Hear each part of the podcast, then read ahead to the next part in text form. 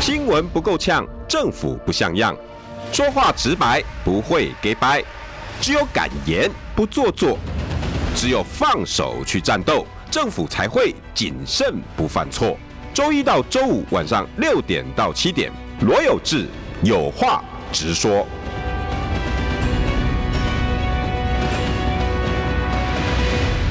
欢迎来到有话直说，我是代班主持人黄世修。那我们今天来谈谈，就是国民党的总统候选人啊。我觉得目前看起来不是郭台铭就是侯友宜了啊。那目前两强之争到底鹿死谁手呢？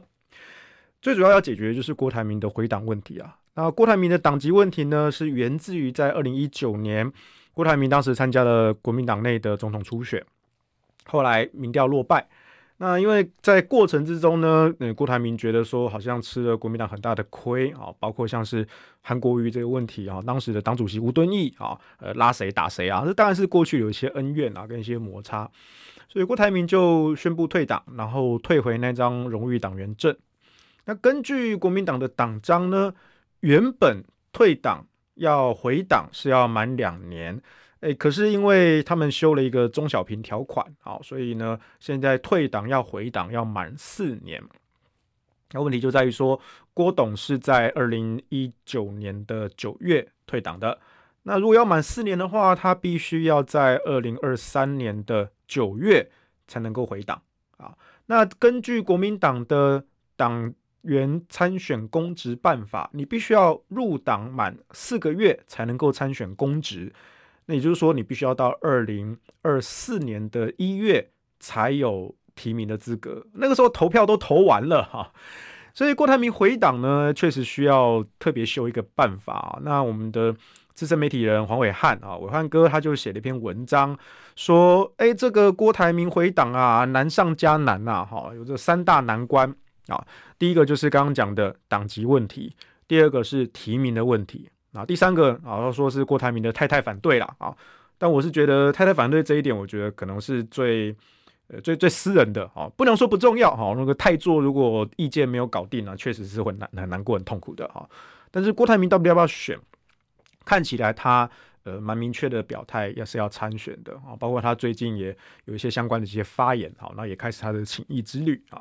所以大家都比较关心说他的党籍问题跟党内提名公职的这个问题啊。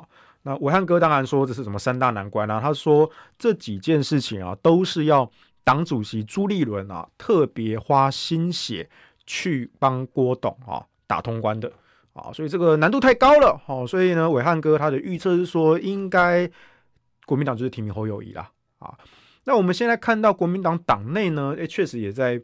酝酿一个风向啊，有一派的人已经选择站队侯友谊了啊，所以他们就觉得说，那我们就直接提最强的人选就好啦。啊，我们今年跟以前不一样，我们今年已经有很强的母鸡了啊，就是侯市长了，我们就直接提名他就好啦，不要在这边哦多生事端啊，这个搞不好这个战局不可控啊，那就更糟糕了。但另外一派人就觉得说，这个侯友谊他是。新北市长嘛，那他自己又不表态，因为他自己都知道有一些政治的包袱。那如果说侯友宜够强，郭台铭也够强，那是不是大家来协商来讨论一下，到底派谁才能够最没有后顾之忧，能够打败民进党啊？那民进党看起来应该是赖清德了啊，应该定于一尊了。所以现在就是国民党内哈有两股两股截然不同的风向啊。可是就我一个党外的观点来看啊，首先我觉得郭台铭回党这件事情啊一点都不困难。我不知道为什么伟汉哥把他讲的好像很困难，其实一一点都不困难啊。因为在中常会的党章这件事情是随时可以修改的啊。那有些人会说什么这个要全代会啊，要什么那很麻烦啊，而且全代会大概都是七八月的事情。诶，这个你可能不太了解国民党哈。第一个，国民党其实是一个相当人治的政党，你只要弄一个特别办法，其实就 OK 了啊。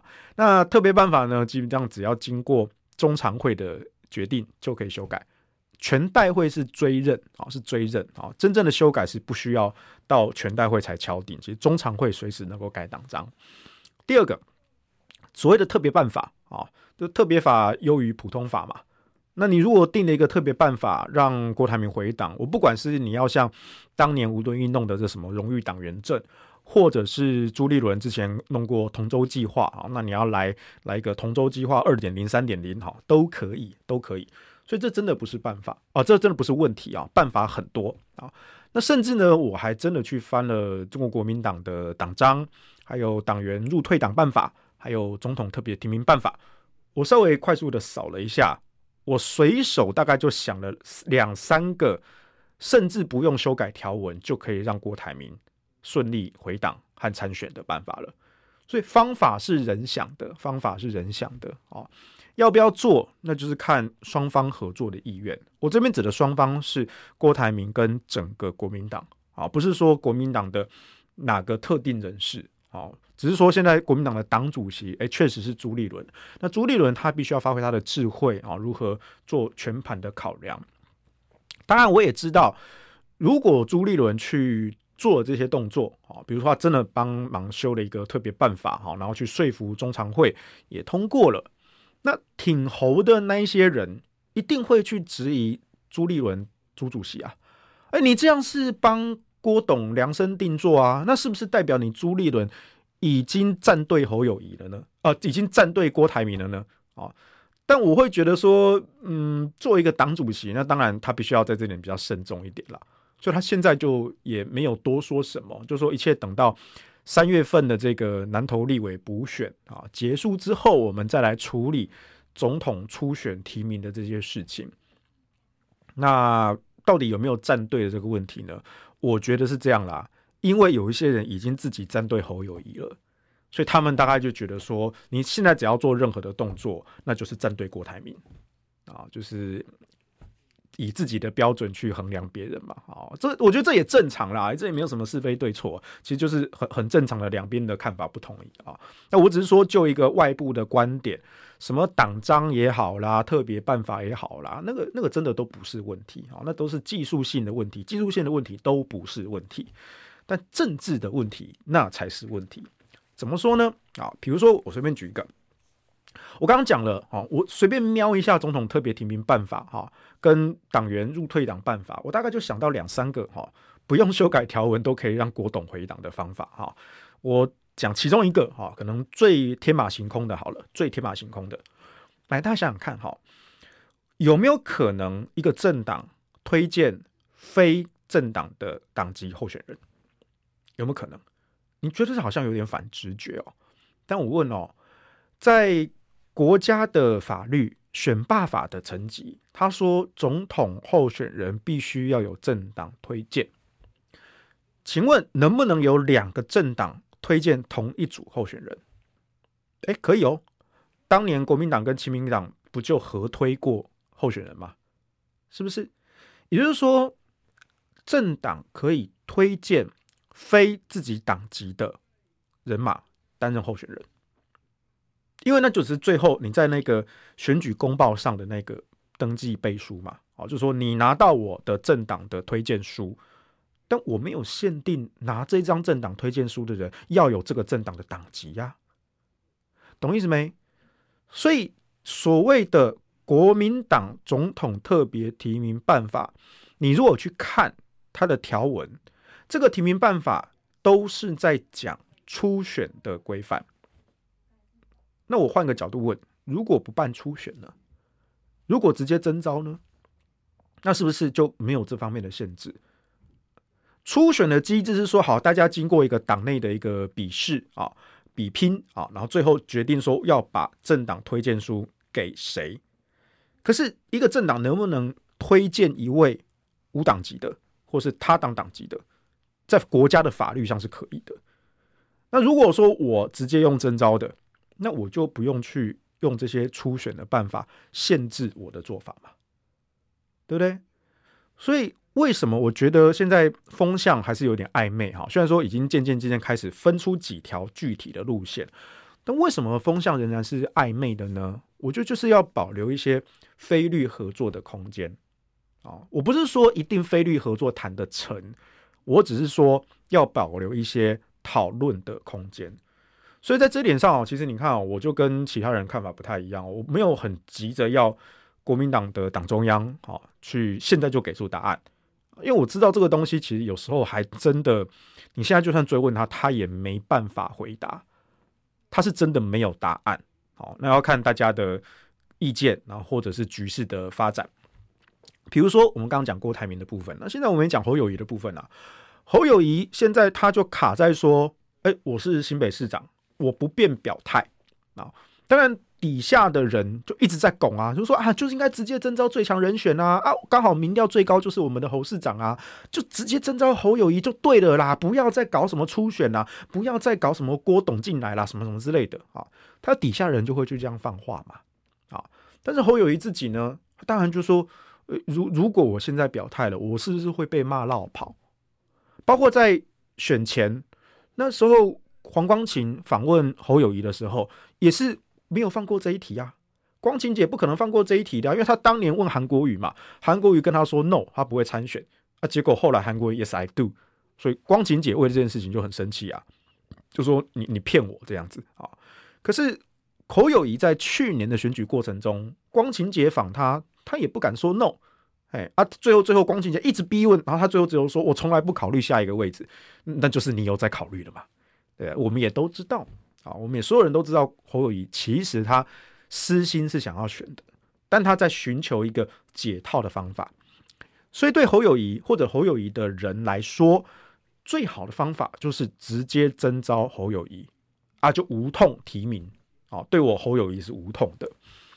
那其次呢，就是我办一个类初选啊，就是大家来比民调，好，那可能我最高啊。那我就是受党征召，因为不是我主动报名的啊，我也是诶、被动的，我也不知道为什么我名字就被列进去民调啊，刚好民调又是最高啊，那就我来承担啦。啊，Yes I do 啊，侯友宜那边的人是这样想的，好，所以你就看到从从年前到年后啊，从农历年到农历年后啊，其实陆陆续续大概有五六波的放话，大概都是逐渐的往这个方向走。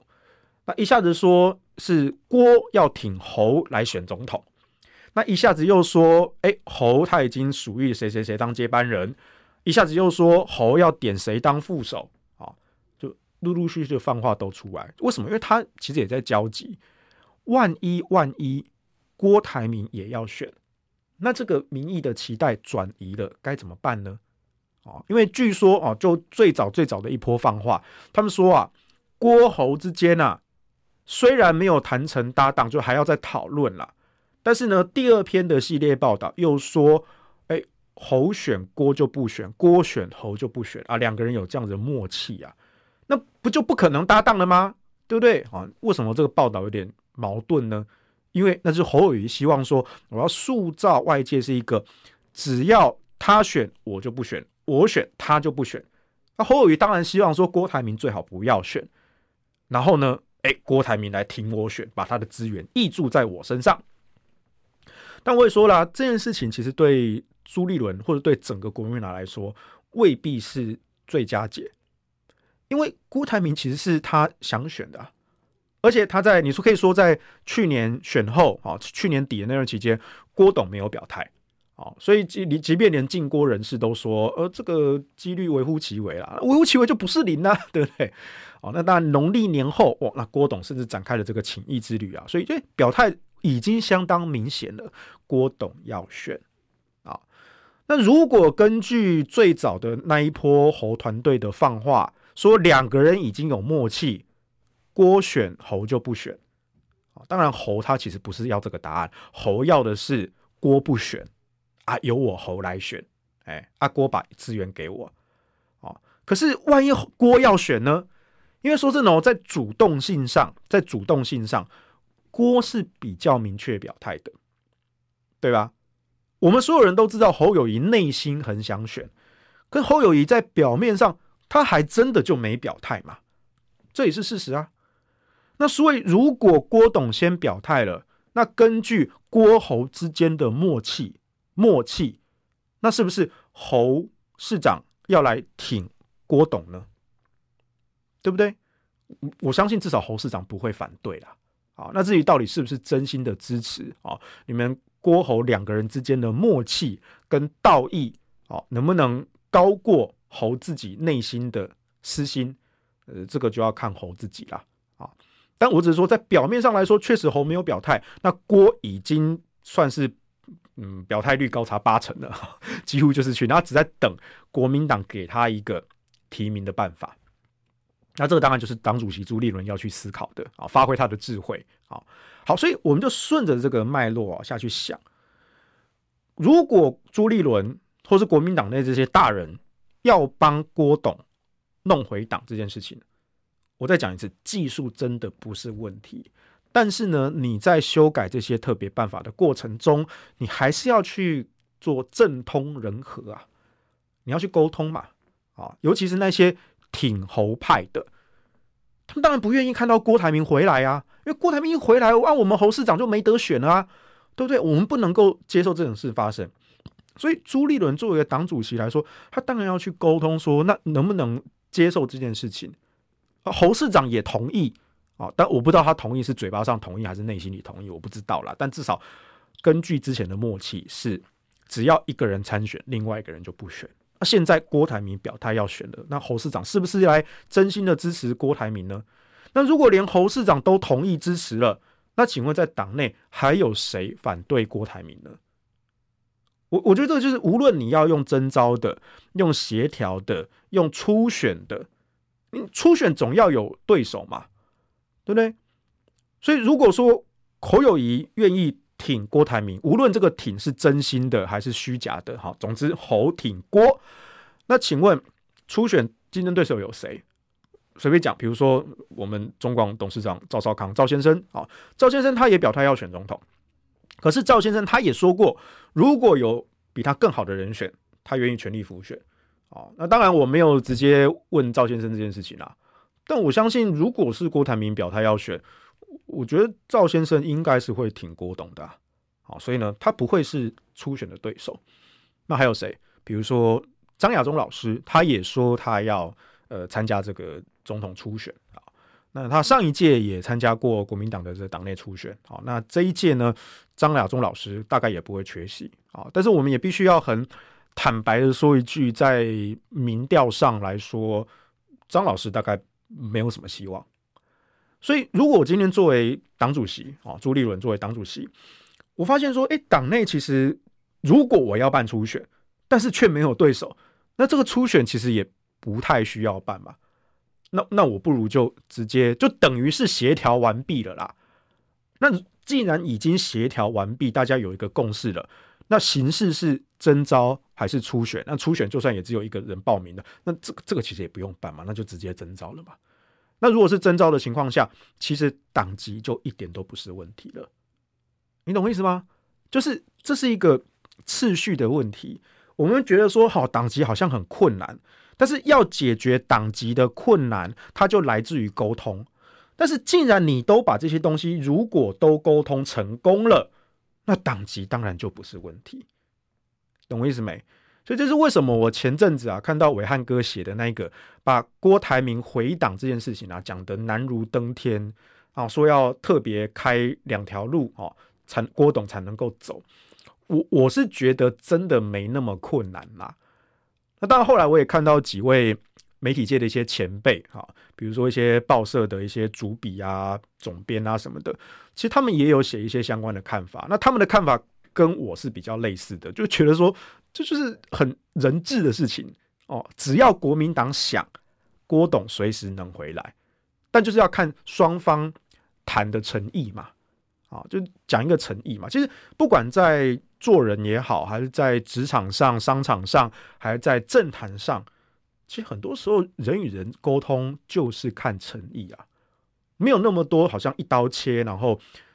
黑白分明这件事情，好像说啊，之前好像郭董在二零一九年的时候跟本党闹得不愉快，哈，所以他就绝对不能够回来。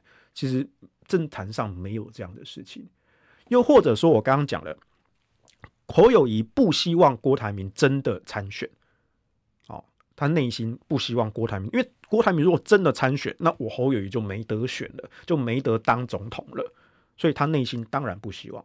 但是表面上来说，我也没有反对这件事情啊，对不对？因为郭侯之间啊，似乎有个默契嘛，或者说郭侯之间有个道义嘛，所以就算今天要办一个初选，那我就问他，那谁要报名这个初选？侯市长要领表吗？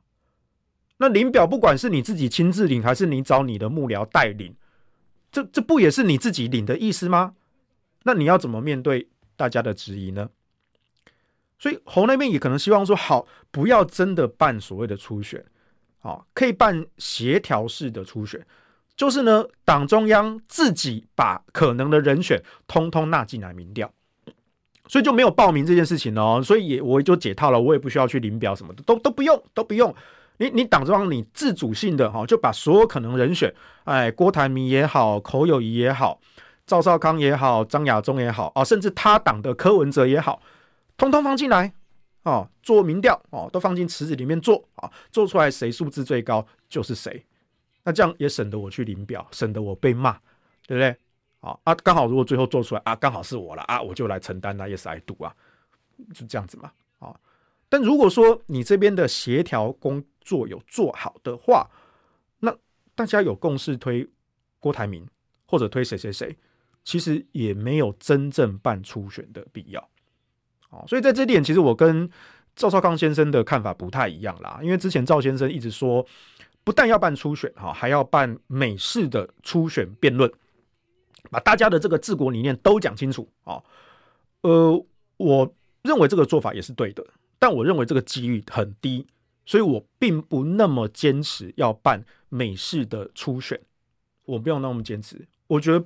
如果搞成这样子，就是和谐式的哈，就是就是也不办辩论，不办发表啊，然后就时间到了做个民调啊，协调一下，那你不如就直接征召嘛，就直接征召嘛。当初张善政参选桃园市长也是征召啊，他民调也不是最高啊，可能他最有潜力，最没有后顾之忧，不是吗？我们先进一段广告，休息一下。新闻不够呛，政府不像样，最直白的声音。请收听罗有志有话直说。欢迎回到有话直说，我是代班主持人黄世修。好，我们稍早讲了一下啊，国民党内的初选提名啊，或者说要征召来提名，到底是郭台铭还是侯友谊呢？哈，那他们各自有各自的难处，各自有各自的包袱，怎么化解？其实看党中央党主席朱立伦的智慧啊。哈，所以在这边我们在外部的观点看啊，首先我还是要强调啊，郭台铭的。回复党籍这件事情，这个只是小小的技术啊，它甚至不能够被称为问题哦。我我不论所谓的资深媒体人暐瀚哥哦，把这件事情看得多困难多困难哦，但是至少我还有一些呃媒体界的其他前辈啊，我们都不觉得这是一个困难。我不知道为什么暐瀚哥会那样想啊。那第二个就是郭台铭，他确实在政通人和上这件事情啊，我觉得他要多做一点功课了啊。因为在二零一九年那时候跟国民党有有一些摩擦啊，有一些过节，所以导致了到现在还是有一些国民党的人士呃很反对郭台铭啊，他就说：“哎，郭台铭不应该回国民党，对不对？你把我们本党当做什么？哦，利用完就跑哦。那你现在哦仗着你这这么有钱，你要回来拿我们国民党的提名，你算什么啊？国民党内确实有这样的人，但是我觉得这也是。”我觉得大家都还是站在自己的利益在考量啦。就我刚刚说了，现在国民党党内，尤其是立委这边，哈，立委这边大概有一些人就陆陆续续有选边站，尤其是挺侯这一派，因为毕竟侯他名义上他已经是国民党党员，那也是国民党籍的新北市长，所以挺侯这件事情在国民党内，如果你只以党的立场来看，是政治正确的。哦，就至少没有坏处。我今天说我挺侯，因为身在国民党里面挺侯，这就是我们国民党籍的优秀的新北市长啊，他要来选总统，我挺他。这件事情是政治正确的。而在国民党内要挺郭这件事情，会有一些难关要克服，因为郭现在还不是国民党员，现在。那又因为之前有一些跟党有一些摩擦跟过节嘛，所以有一些人是反对他的，他必须要去搞定这一些。那关于这件事情呢，我我前几天在一些直播节目上啊，其实我也讲了，我给郭董两个建议嘛。第一个就是郭韩之间要破冰啊。那郭台铭跟韩国瑜本人哦，其实说真的没有仇啦，就是初选那时候竞争嘛。但是韩总也是相当宽容大度的人，他绝对不会因为这样子跟郭台铭有什么嫌隙，其实是没有的啊。所以我觉得大家是见个面，那尤其是郭台铭，他有在从事公益的事业，他的永明基金会。那韩总呢，也有在做公益啊，他的这个点亮基金会，其实两个人呢，可以用公益的名义碰个面啊，见个面就好，你不用谈什么政治的议题啊，就一笑泯恩仇啊。当然，韩国瑜作为国民党党员，他一定得说，我一定支持党提名的人选哦，不管是谁，一定支持党提名的人选。那郭台铭如果二零二四要参选总统，他也必须取得国民党来提名，因为在二零二零的那一仗，其实我觉得郭董你可以学到一些经验嘛。他脱离了国民党，那把资源挹注在亲民党跟民众党的不分区立委这件事情上，所获得的收益其实是有限的。其实亲民党不分区全灭嘛，那民众党五席。但这五席是基于原本民众党跟柯文哲的支持度，那里面真正是郭台铭的人，也就是高虹安一席啊。那高虹安当然他表现非常优秀，而且他现在去当了新竹市的这个市长啊。可是大概郭董也可以知道，在蓝绿两大党之外，其实台湾的政坛现实就是第三势力很难发挥空间了。所以这次如果郭台铭还想要参选，他势必取必须取得国民党的资格。这件事情，所以啦，所以郭台铭的这个政通人和这件事情，第一个，我认为他必须要去见一见韩国瑜。好，那我在前几天呢，我提出这样子的看法，哈，那也很感谢新闻有报道这件事情。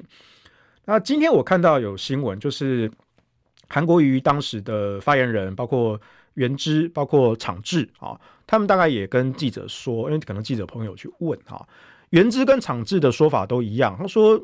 韩总跟郭董之间没有冰啊，绝对没有什么嫌隙的，欢迎谈，欢迎谈，而且又是公益的这个名义嘛，啊，所以非常的 open minded，非常愿意来谈一谈啊，所以我觉得无论郭董要不要选，能不能选，总是郭韩之间见个面，政坛上冤家宜解不宜结啊，啊，两个人不是敌人，能不能当朋友，见个面就知道啊。大家共同的敌人是民进党，啊，希望不要忘记了啊。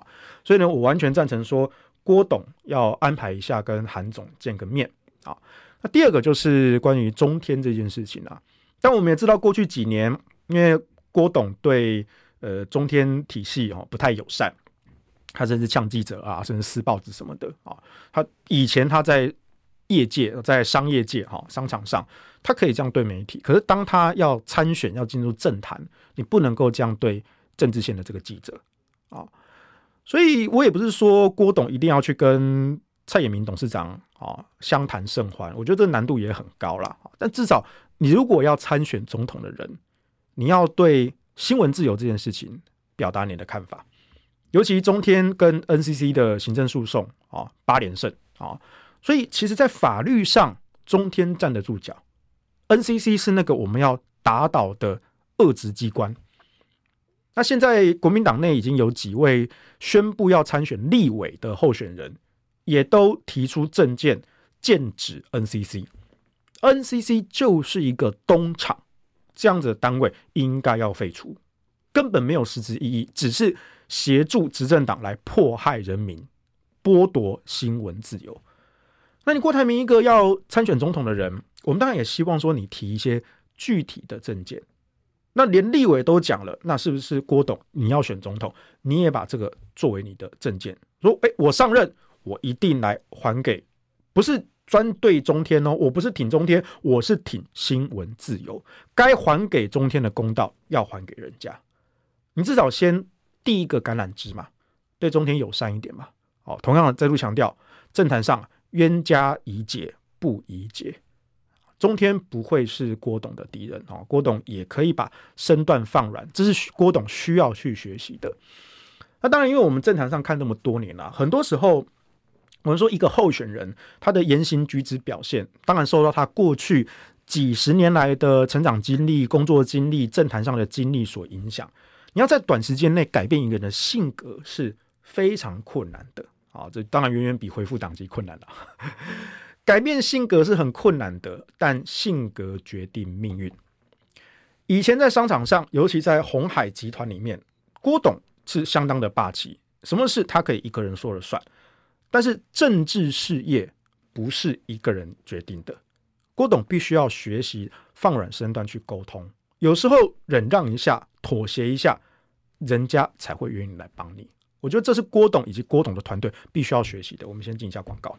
新闻不够呛，政府不像样，最直白的声音，请收听罗有志有话直说。欢迎回到有话直说，我是代班主持人黄世修。好，前两段呢，我们讲郭董在回党跟参选总统这件事情上呢，他遇到的困难其实叫做政通人和啊。所以政治审判就是这样子嘛，就是人与人之间的沟通。那我目前的观察是，郭董这边，我觉得他应该没有很好的操盘团队，包括像是很多反对国民党呃反对郭台铭的国民党人，他们都说郭董之前跟我们民国民党有过节嘛，啊，所以他欠国民党一个道歉啊。当然，这中间谁是谁非啊？我觉得这个没有标准答案。我会觉得当年双方都有一些责任啊，那因为我是第三方嘛，我能够这样比较公道的讲话。可是你是如果是身在其中的当事人啊，两造双方当然都觉得自己是对的，对方是错的嘛。所以这些反郭的国民党人就会认为是郭台铭错了啊，郭台铭欠我们国民党一个道歉啊。那当然，这次郭董说要参选这个动作嘛，那记者当然就问他说：“那您对国民党你要回党这件事情怎么看？”啊，那郭董当然就回答这个当年退党这个问题，他说那时候叫做年轻气盛啊。那我觉得也他这话也没什么不对啊，那只是说以郭台铭的年纪，有些人就会见缝插针嘛。我说你都一把年纪了，还自称自己叫年轻气盛啊？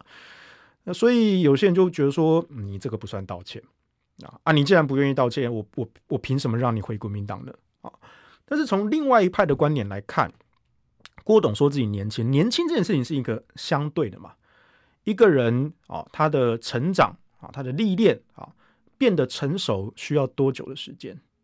有些人可能遭遇一场挫败，不管是工作上的还是感情上的，他可以一夕之间成熟起来，但也有一些人。就混吃等死了二三十年，啊，还是那么的幼稚，他永远不会成熟啊。所以当然，年轻人血气方刚啊，年轻气盛，但这个年轻人的年龄范围到底在哪里？是十几岁、二十几岁吗？还是六十几岁、七十几岁，还是这么的血气方刚呢？啊，那我觉得啦，郭台铭的人生经历来说，他在商场上本来就是那样子的霸气啊。我先不说这个霸气在政坛上是好事还是坏事啊，但是可能弊是大于利的，因为你会得罪很多人啊。所以郭台铭说自己当年哈，就是四年前叫年轻气盛啊，所以有一些过节，有一些摩擦啊。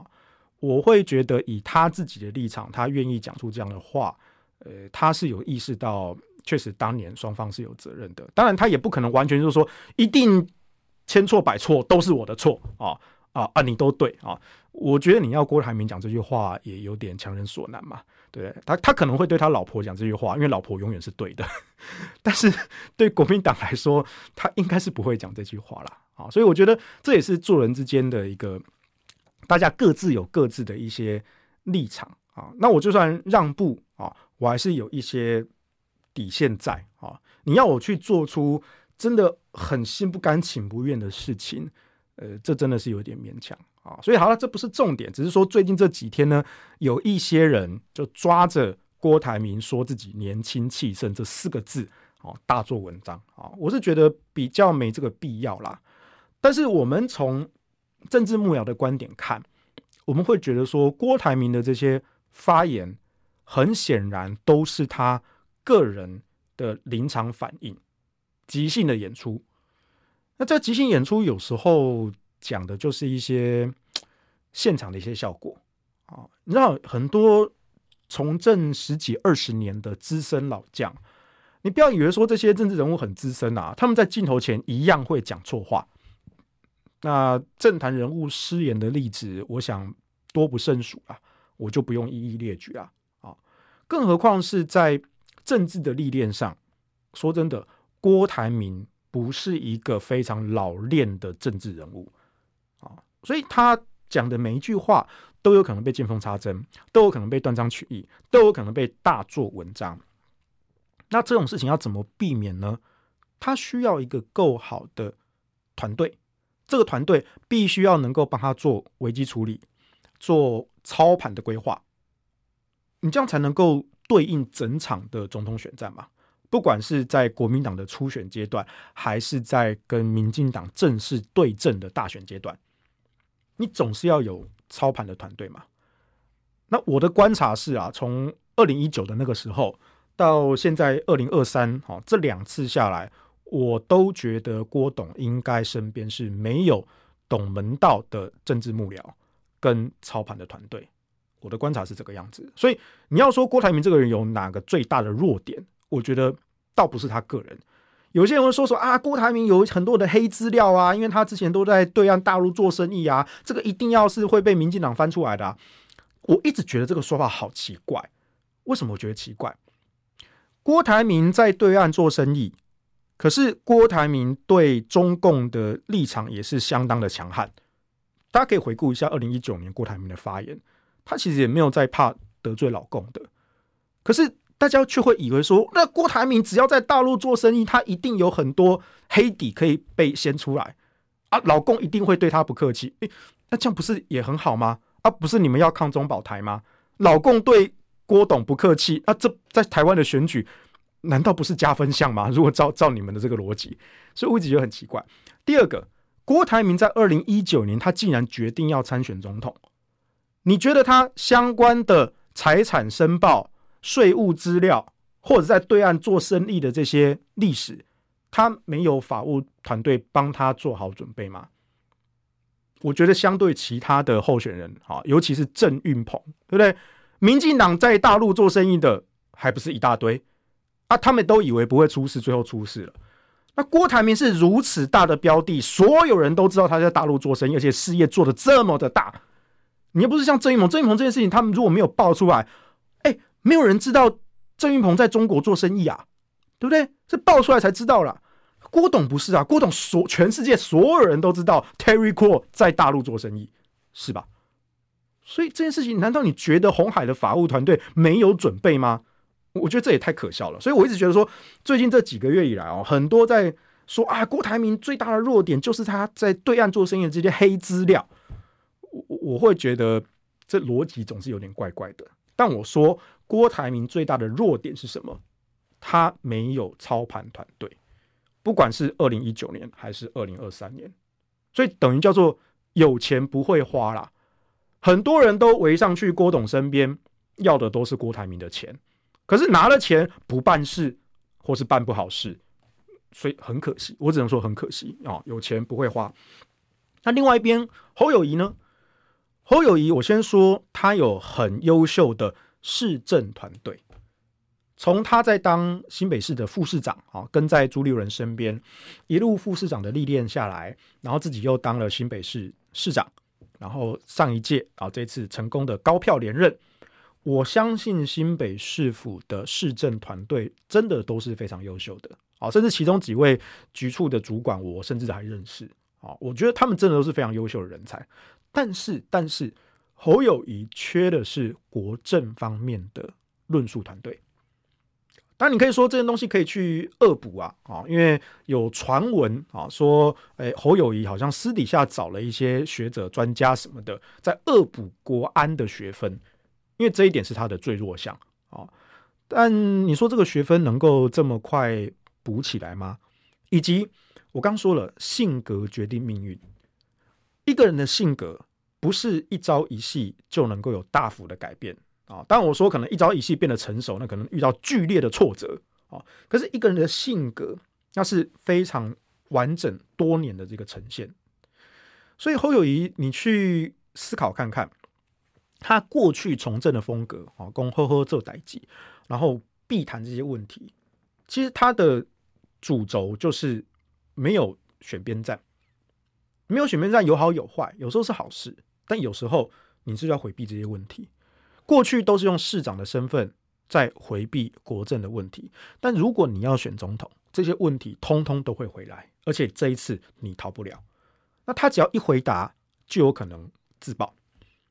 所以前阵子有一些媒体界的朋友问我啊，就说：“哎，师兄你怎么看？对这个侯友谊跟郭台铭，你觉得谁比较强，谁比较弱？”啊，我说强弱就先不谈，我们看的是危机处理，哪个人比较容易爆啊？我会我说郭台铭的弱点，我觉得不在什么财产申报，或者是在对岸做生意的资料啊。民进党会打这一点，他会扭曲，会断章取义，会无中生有啊。但是我。觉得我我相信红海的法务团队，民进党你也敢乱讲话告你，所以我相信这一点有有攻有防哈。我觉得我反而没有到那么担心啊。但是在侯友宜这边，我比较担心他自爆，因为他讲话就是那个样子。比如说我我随便举一个，侯友宜在南京参访南京的时候。他在共产党官员面前讲两岸一家亲，可是他回来连国民党版的九二共识他都不敢讲。所以，如果你要选总统，你第一个回答这个问题啊，为什么你只会讨好共产党的官员？你在共产党面前卑躬屈膝，然后你现在说要选总统，那如果绿营问你这个问题，当然侯友也可以说啊，两岸一家亲有什么不对？可是两岸一家亲，柯文哲也这样讲啊。而且柯文哲他敢在台湾讲，他敢在台湾讲。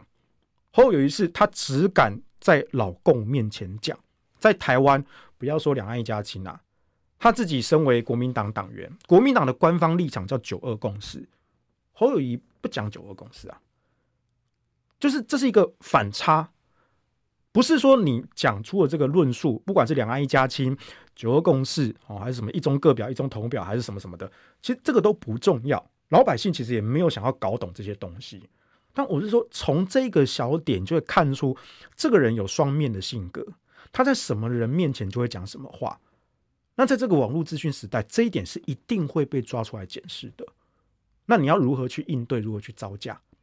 所以你会发现说，侯友谊在。市政以上层级的问题，他因为没有中心思想，所以他很容易就是看人说人话，看鬼说鬼话，看老共官员就说老共喜欢听的话。那这个东西是一定会变康的。所以我，我就跟媒体的朋友说，我说我比较担心的侯友宜是自爆的问题，不是立场的问题，是自爆的问题。这一些。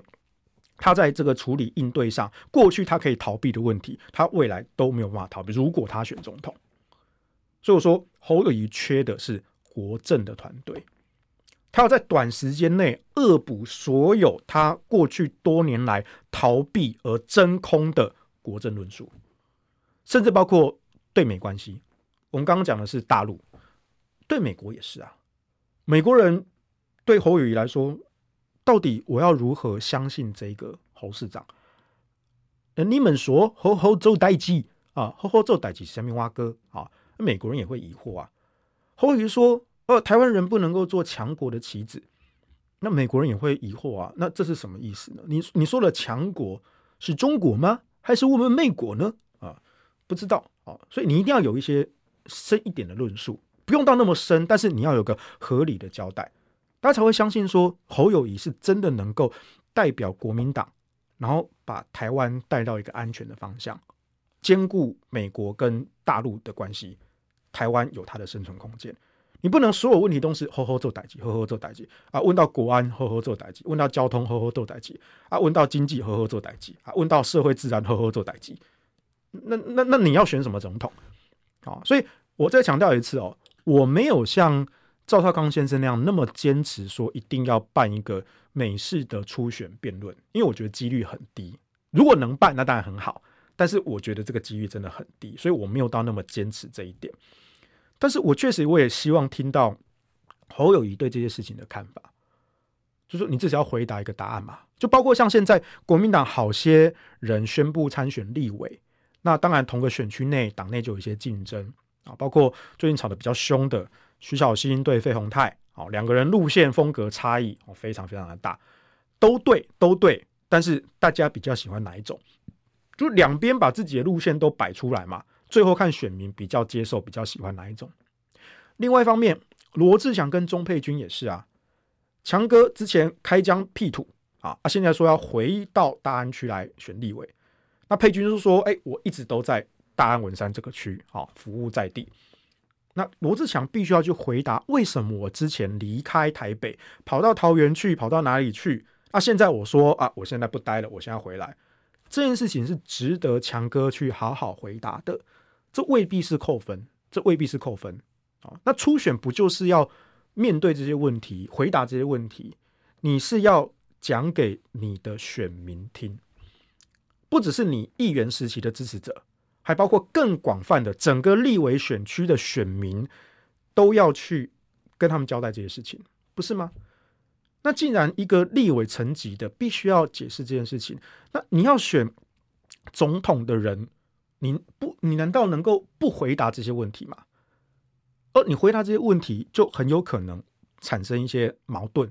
因为你过去的一些言行举止、所作所为，那这边的矛盾就是选民要检视一个政治人物人格的地方。所以，所以我们在看政治，不管是看政治事件还是看政治人物，其实我们很多年就是在看这些：你这个人的说话是不是前后一致？你这个人的发言是不是总在闪避一些问题？重点有时候不是你讲了什么。是你没讲什么，而这个没讲是你无意的还是你故意的？你故意不讲的部分，就是我们要追问的部分。身为记者，身为媒体的职责不就在这里吗？哦，所以我自己是没有选任何一边，我只是说看郭侯之间的这些竞争，我希望它是一个良性的竞争。哦，我虽然对侯友宜有些意见，但是我其实没有反对侯友宜出来。我只是希望说他能够讲清楚，他能够大方的表态，要选就要选。我说真的，我对他个人有一些意见，但是我不反对他出来选总统。哦，就同样的，郭台铭也是啊。你你这一次你又要参选总统，你上次没有选成功，你这一次又说要参选，然后你在等国民党一个办法。那你做了什么能够说服大家欢迎你回来，然后代表国民党来参选总统？其实你还是要做一些相关的表态，你在认识更多的朋友，你在减少潜在的敌人。好，所以我刚刚讲了，跟韩国瑜见个面，对中天试出一些橄榄枝。你挺的是言论自由，是新闻自由。你要选的是总统，你就必须要提出治国的蓝图。那不管是侯友谊还是郭台铭，都应该这样做。以上是今天的有话直说。